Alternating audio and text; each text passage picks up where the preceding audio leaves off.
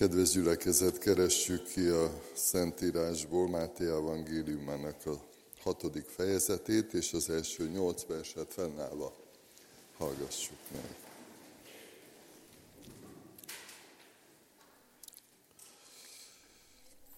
Így hangzik Isten igéje.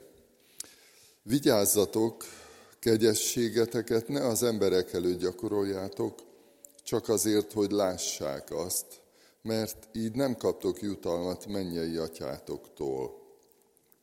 Amikor tehát adományt adsz, ne kürtöltes magad előtt, ahogyan a képmutatók teszik a zsinagógákban és az utcákon, hogy dicsérjék őket az emberek.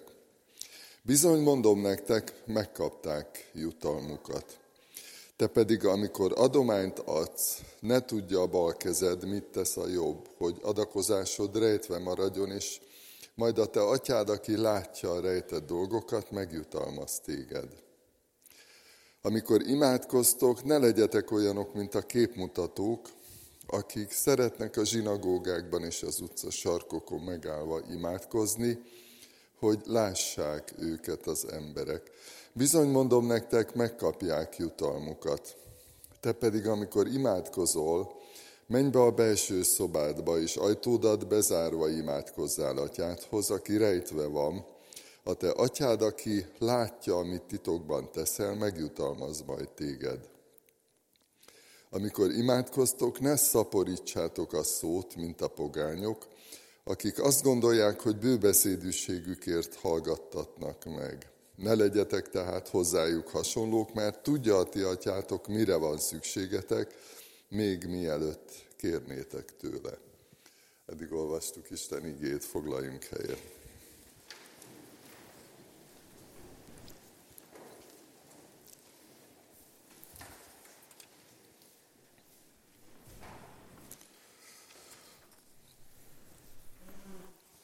Az elmúlt hetekben elsősorban az er, erkölcsi parancsokról volt szó. Ezzel a mai nappal az Istenhez való viszonyunkat fogjuk tovább gondolni, vagy újra gondolni az Úr Jézus tanításai alapján. Ezt a címet adtam, hogy hiteles kereszténység képmutatás nélkül. Érdekes az a kifejezés, amit ebben a részben olvashatunk, hogy az Úr Jézus szerint valóságosan fennáll annak a veszélye, hogy, hogy az emberek a vallásosságukat úgy gyakorolják, mint egy színész.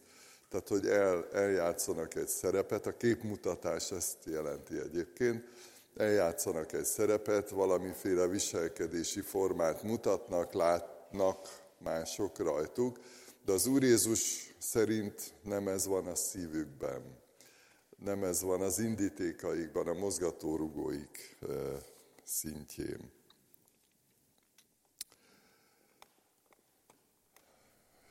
Hitünk, cselekedeteink, indítékai és mozgató rugói alapvetően fontosak ebben az igében, és ugye azzal kezdi az Úr Jézus, hogy, hogy vigyázzatok, aki kereszt tanult, vagy felfrissítette mostanában. Tudja, hogy ez egy veszélyt jelző tábla. nagyon érdekes, hogy, és fontos, hogy miközben nagyon sok bátorítás, késztetés, indítás, eligazítás van az igében, rendszeresen találkozunk magának az Úr Jézusnak a tanításaiban is, figyelmeztetésekkel, veszélyt jelző táblákkal. Mi, akik itt vagyunk, szinte mindannyian élő hitű emberek vagyunk, keressük Istent, igyekszünk engedelmeskedni, ott van bennünk ez az őszinte Isten keresés, és mégis amikor egy ilyen igét elolvasunk, akkor azt hiszem, hogy jól tesszük, hogyha végig gondoljuk a magunk indítékait, a mozgatórugóit. Ahogy többször olvastuk a Szentírásban, hogy mint ahogy beletekintünk egy tükörbe, megnézzük, hogy mi van igazából belül, mert hogy mi is gyakoroljuk a hitünket, gyakoroljuk az adakozást, gyakoroljuk az alamizsna adást, gyakoroljuk az imádkozást, tehát hogy ezek a mindennapjainknak a részei, de az Úr Jézus itt megállít, és azt mondja, vigyázzatok. Gondolkodjatok el azon, hogy, hogy mi van a, a szívetek mélyén. Ha valaki készített már adóbevallást, akkor azt tudja, hogy hát van, amikor tévedünk, van, amikor valamit nem veszünk észre, vagy nincs meg egy papír, egy adat, vagy valami, és akkor úgy hívják az ilyet, amikor esetleg később már az adóbevallás megtörténte után rájövünk, hogy valami nem stimmel, vagy valami nem volt jó, akkor egy önellenőrzést tartunk, aminek az a lényeg, ez a neve, hogy, hogy újra rendezzük az egészet, újra rakjuk, és újra leírjuk, megfogalmazzuk a, a lényeget. A Zsoltáros is várt, kért egy ilyen ellenőrzést Istentől, jól ismert igék, bátorításul olvasom, hogy ez nem idegen az Isten gyermekei részére. Vizsgálj meg Istenem, ismerd meg szívemet, próbálj meg, ismerd meg gondolataimat. Nézd meg, nem járok-e téves úton, és vezess az örökké valóság útján.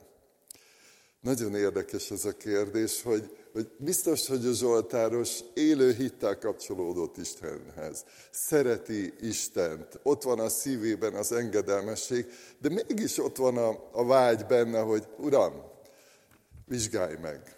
És a szívemet, ez is érdekes, hogy, mert hogy ez nem mindig látszik, tehát amikor csinálunk valamit, abból nem mindig derül ki, különösen a felületesen szemlélődő számára, hogy, hogy milyen indítékból tettük. De azt is tudjuk, az Istennel való közösségünkből, a Szentírásból kiderül, hogy, hogy Isten nagyon jól tudja. Akkor is, ha senki más nem tudja, lehet, hogy a legközvetlenebb családtagjaink sem tudják, hogy milyen indítékaink vagy motivációink vannak, Isten akkor is tudja. És a Zsoltáros pont ezért kérte, Uram, vizsgáld meg a szívemet világíts át egészen, azt is mutasd meg, ami egyébként nem biztos, hogy látszik, sőt, még olyan is előfordult szerintem, ti is tapasztaltatok ilyet, én is jó néhányszor, hogy így én se vettem észre, hogy belül valami baj van. Emlékeztek arra, mikor vonultak a tanítványok az Úr Jézussal, és akkor hát mérgesek lettek, hogy egy faluba nem fogadták be őket, és akkor mondták, hogy tüzet kérjünk erre a falura. Ugye ott, ott volt mindjárt az ítélet, a bosszú, na most aztán oda pörkölünk. És azt mondja az Úr Jézus, hogy nem tudjátok, milyen lélek van bennetek. Ez ijesztő, nem? Tehát ott élnek Jézus mellett, Krisztus tanítványaiként együtt vannak vele, és elhangzik egy ilyen leleplező mondat, ami, ami megrendítő, hogy ők maguk se tudták, hogy ez nem jó, amit éreznek, amit gondolnak. Vizsgálj meg, ismerd meg szívemet. És egyébként az úrvacsorára készülve is ez egy nagyon fontos bátorítás. Azt írja Pál Apostol, hogy vizsgálja meg magát mindenki, aki eszik a kenyérből és iszik a pohárból. És úgy egyen a kenyérből, és úgy igyon a pohárból. Mert ha valaki méltatlanul veszi magához, az ítéletet eszik és iszik magának. A közösség ajándékát írtam még ide, mert hogy a szeretet közösségnek van egy olyan ajándéka, hogy, hogy egymás szemébe nézve szeretettel jelezni tudjuk, hogy ha úgy látjuk, hogy a másiknak van valami gond a szívével, az indítékaival, a motivációival. Van, amikor Isten indít erre, hogy, hogy menj oda, lépj oda, kérdezd meg, mondd el, amit szeretnél. Mert hogy Isten küld a közösségben, amiről a bevezetőben is hallottunk, van egy ilyen csoda a Krisztus testének tagjai között, hogy, hogy érzékenyek vagyunk egymásra, figyelünk egymásra, és Isten is megvizsgálja a szívünket, de néha így egymással megajándékoz minket, ha ezt nem is mindig ajándéknak éljük meg, hogy, hogy ellenőrizzük egymást. Nem nagyon szeretjük ezt a szót ilyen összefüggésben használni, de hogy, hogy ez egy mennyei ajándék, a közösségnek az ajándéka. Nem mindig vesszük észre azt, amit nem jól gondolunk, vagy nem jól csinálunk.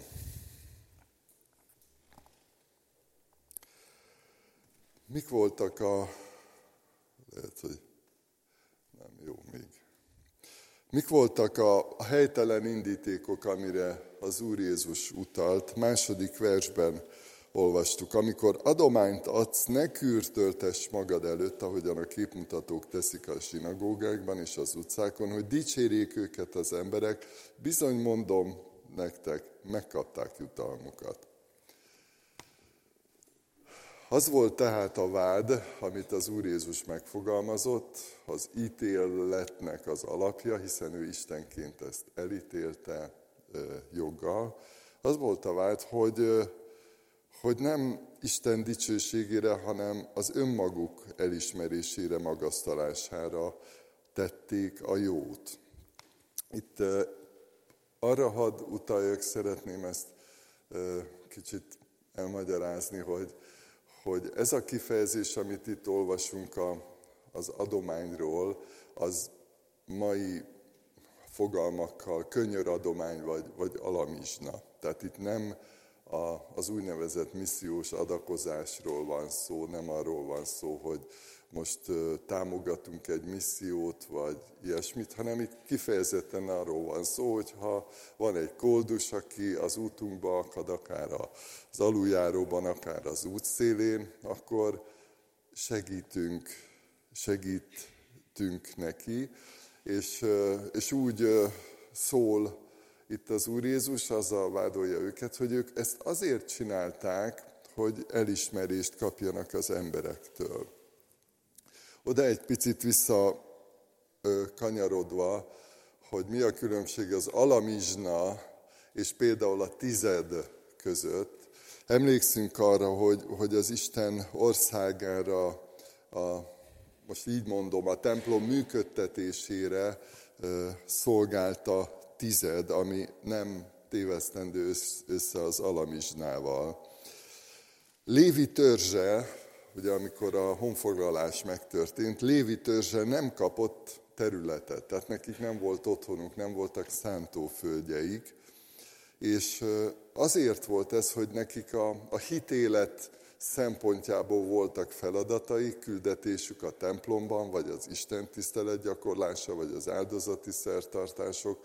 Tehát a lelki élet megerősítése miatt volt ilyen küldetésük, nem volt vagyonuk ilyen értelemben.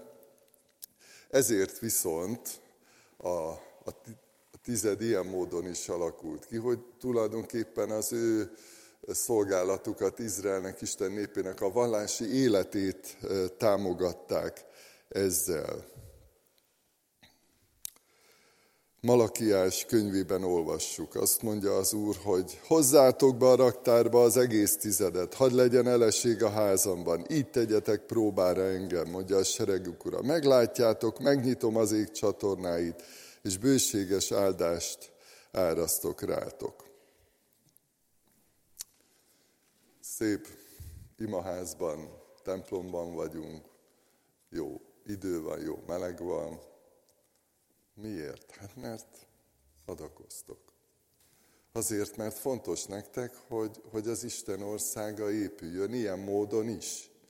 Nem csak úgy, hogy, mert egyébként úgy épül, hogy megvalljuk a hitünket, emberek megtérnek, újjászületnek, egyre többen adunk hálát az Isten dicsőségére, de az Isten országának az építésében ez is benne van, hogy olyan körülményeket teremtünk, itt gondolhatunk a következő szabadnapokra, vagy amiről hallottunk az arfa kurzusra, hogy annak is vannak anyagi feltételei, hogy megvalósulhasson. Mi, minden ilyen szolgálatnak, missziónak, és ez e, nem alamizsna, hanem ez Isten népének a, a szolgálata. Hogy mennyire fontos az indíték,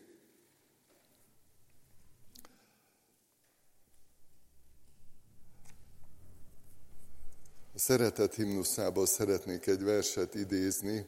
Azt írja Pálapostól, ha egész vagyonomat szétosztom, és testem tűzhalára szánom, szeretet pedig nincs bennem semmi hasznom abból. Megrendítő ez a valóság, megrendítő ez az üzenet, hogy önmagában a jó tett, ha rossz az indíték, akkor értéktelen. Sőt, az Úr Jézus egy nagyon erős ítéletet fogalmaz meg, azt, hogy megkapták jutalmukat. Ez a kárhozatot jelenti. Ijesztő, de ez a, ez a valóság. Tehát ennyire fontos az Isten dicsősége, a tiszta szív és a tiszta indíték. Értéktelenné válhat minden jó tett, hogyha nem tiszta a szívünk, az indítékaink. Mi a helyes indít, ja, önimádat, még ezt akartam ide mondani, hogy ez, tehát hogy nem Istent imádták, hanem önmagukat. Ezzel ez volt a helytelen indíték.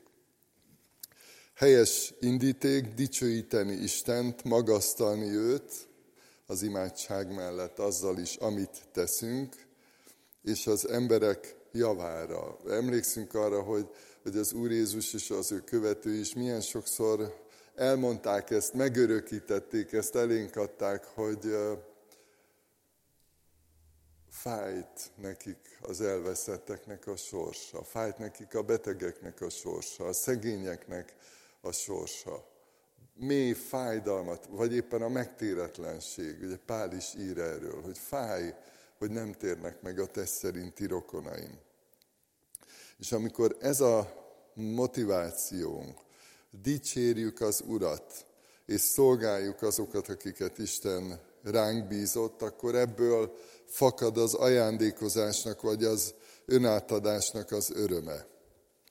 Az önátadás azt jelenti, hogy a tied vagyok, rendelkezésedre állok, mindenem a tied, rád bízom magam, amikor ezt Istennek megfogalmazzuk, akkor ráhangol minket arra, hogy azokat az embereket is észrevegyük, akiket ő ránk bízott.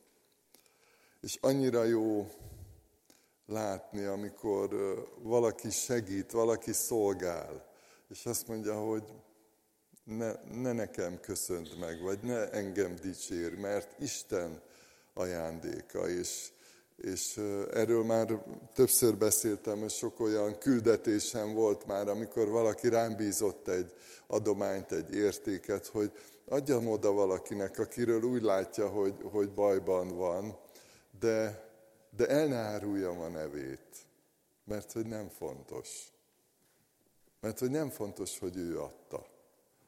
Mert hogy ő is kapta, ő postás. Isten, Isten adta, Isten küldte, és mi ilyen helyzetben tényleg postások vagyunk. Nem fontos, hogy, hogy mi adtuk, tehát nem, nem kell önimádónak lenni. Nagyobb boldogság adni, mint kapni, vagy régebbi fordítás szerint azt olvassuk a cselekedetek könyvében. Jobb adni, mint kapni, ezt is maga az Úr Jézus mondta.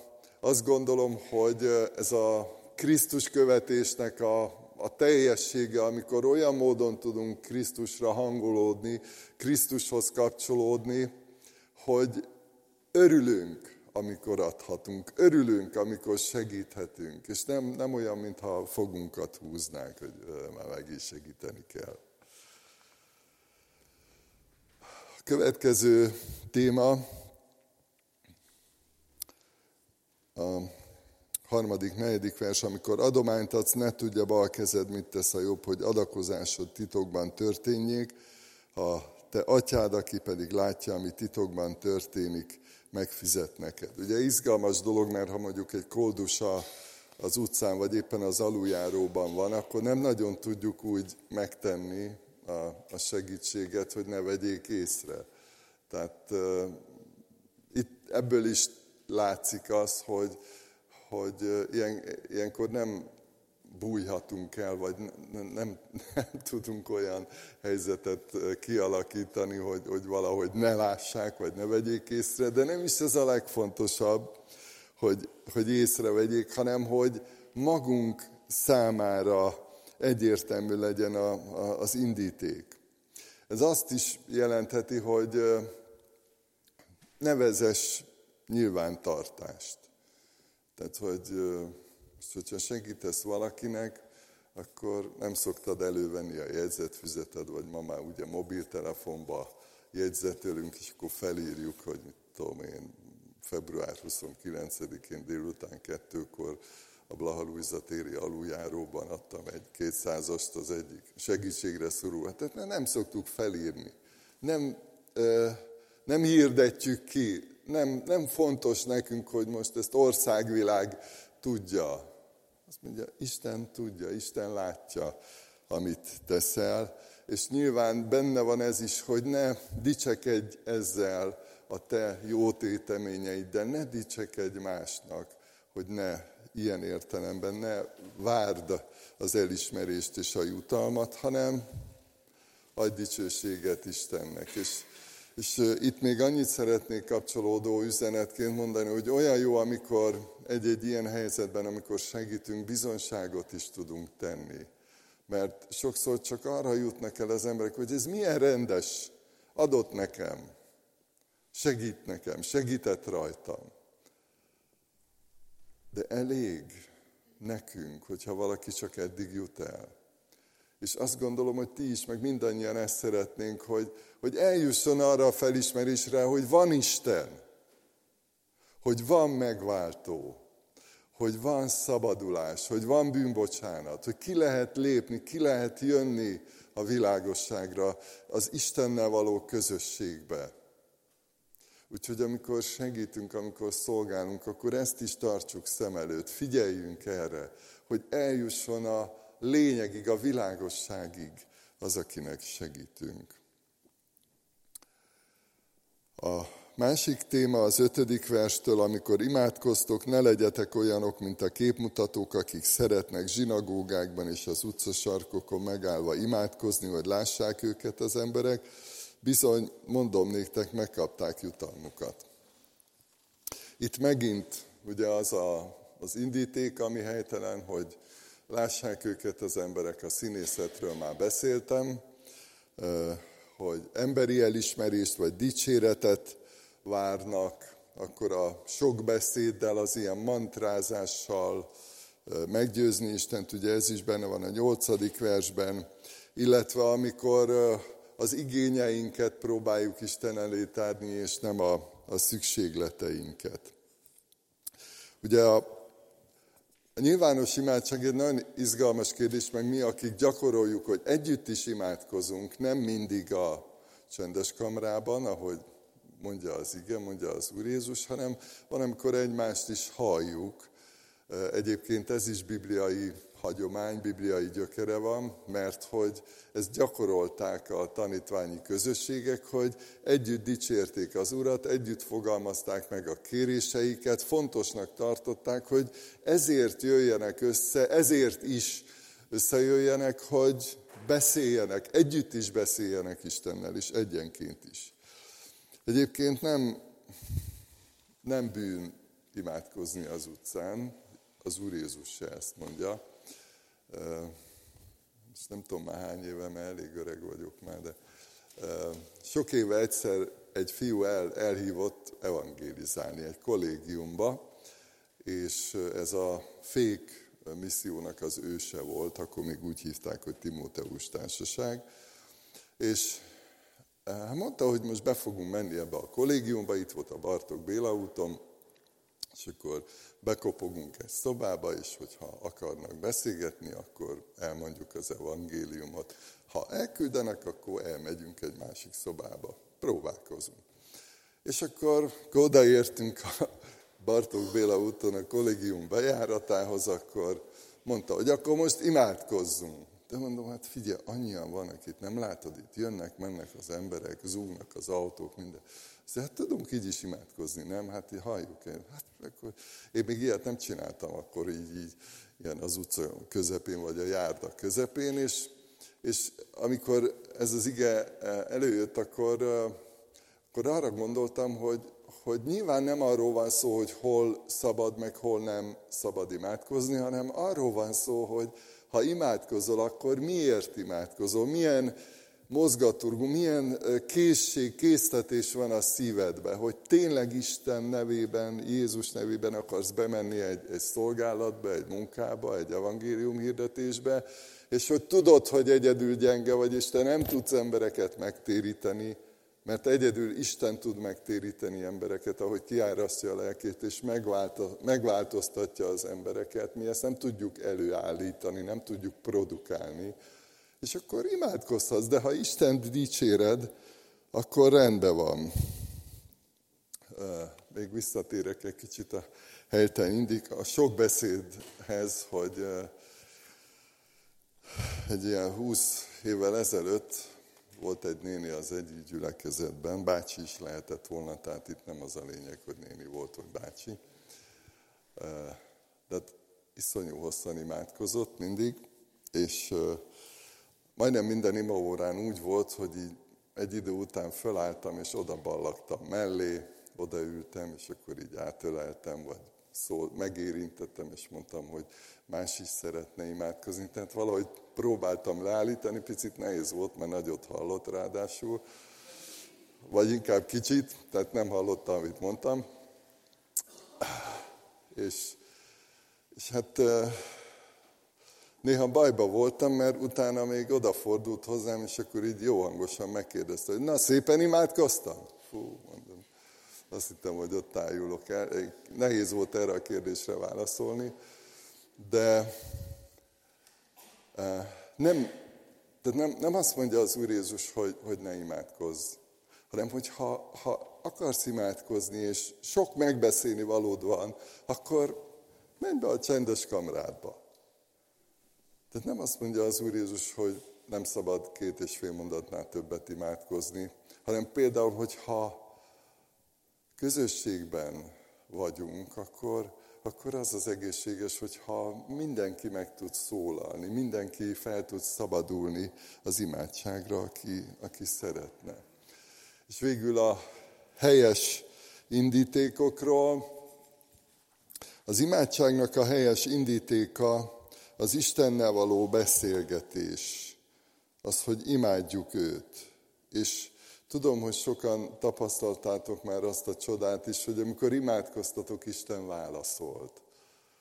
Akár olyan módon is, hogy érzelmileg, tehát hogy megnyugodtatok, lehiggadtatok, újra értékeltetek valamit, tehát belül csodák történnek, amikor Istennel beszélgetünk, akár úgy is, hogy valami meghatározott üzenetet vagy eligazítást kaptál, amikor imádkoztál. Tehát van egy ilyen hatása az imádságnak, ahogy kapcsolódunk hozzá. És a, a csendes kamrának van egy olyan üzenete is, hogy, hogy van, ami csak Istenre meg rám tartozik. Mert, mert olyan mély, olyan belső az a fájdalom, vagy az a kérdés, amit szeretnék vele megbeszélni. Lehet, hogy itt nem merném, vagy nem akarom elmondani, nem is biztos, hogy minden építő, amilyen kérdéssel vagy küzdelemmel birkózom.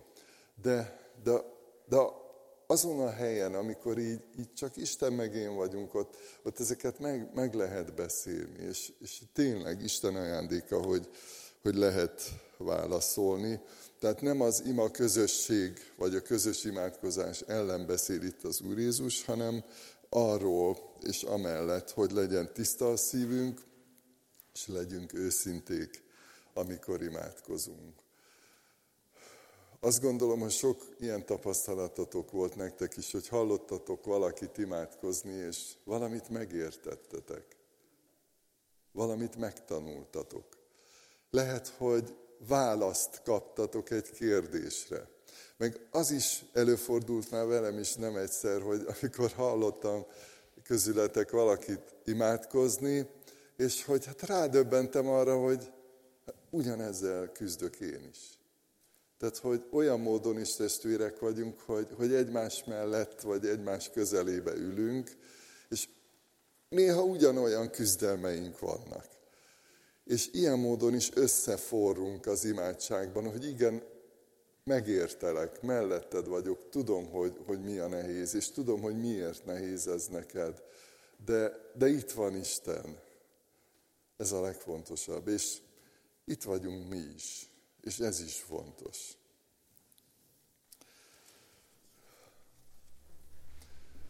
Néhány pillanatig csendesedjünk el, és legyen ott a szívünkben az a, az imádat, hogy, hogy szeretnénk Istent magasztalni, és ami kérdések felvetődtek bennünk, azt is merjük őszintén Istenek elmondani, és egy kis csönd után majd befejezzük.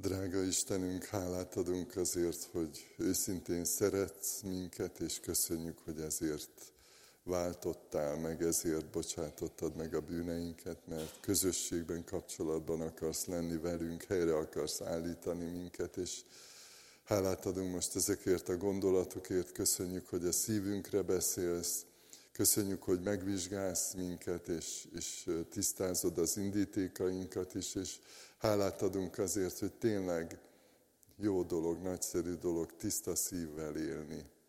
Nagyszerű dolog tiszta szívvel imádkozni, szolgálni, adakozni, bátorítani másokat, mindenféle hátsó szándék, vagy önzés nélkül, vagy magamutogatás nélkül, vagy önimádat nélkül. Urunk, kérünk téged segíts, hogy mindig az legyen a szemünk előtt, az lebegjen a szemünk előtt, hogy téged akarunk imádni, a te nevedre akarunk dicsőséget hozni.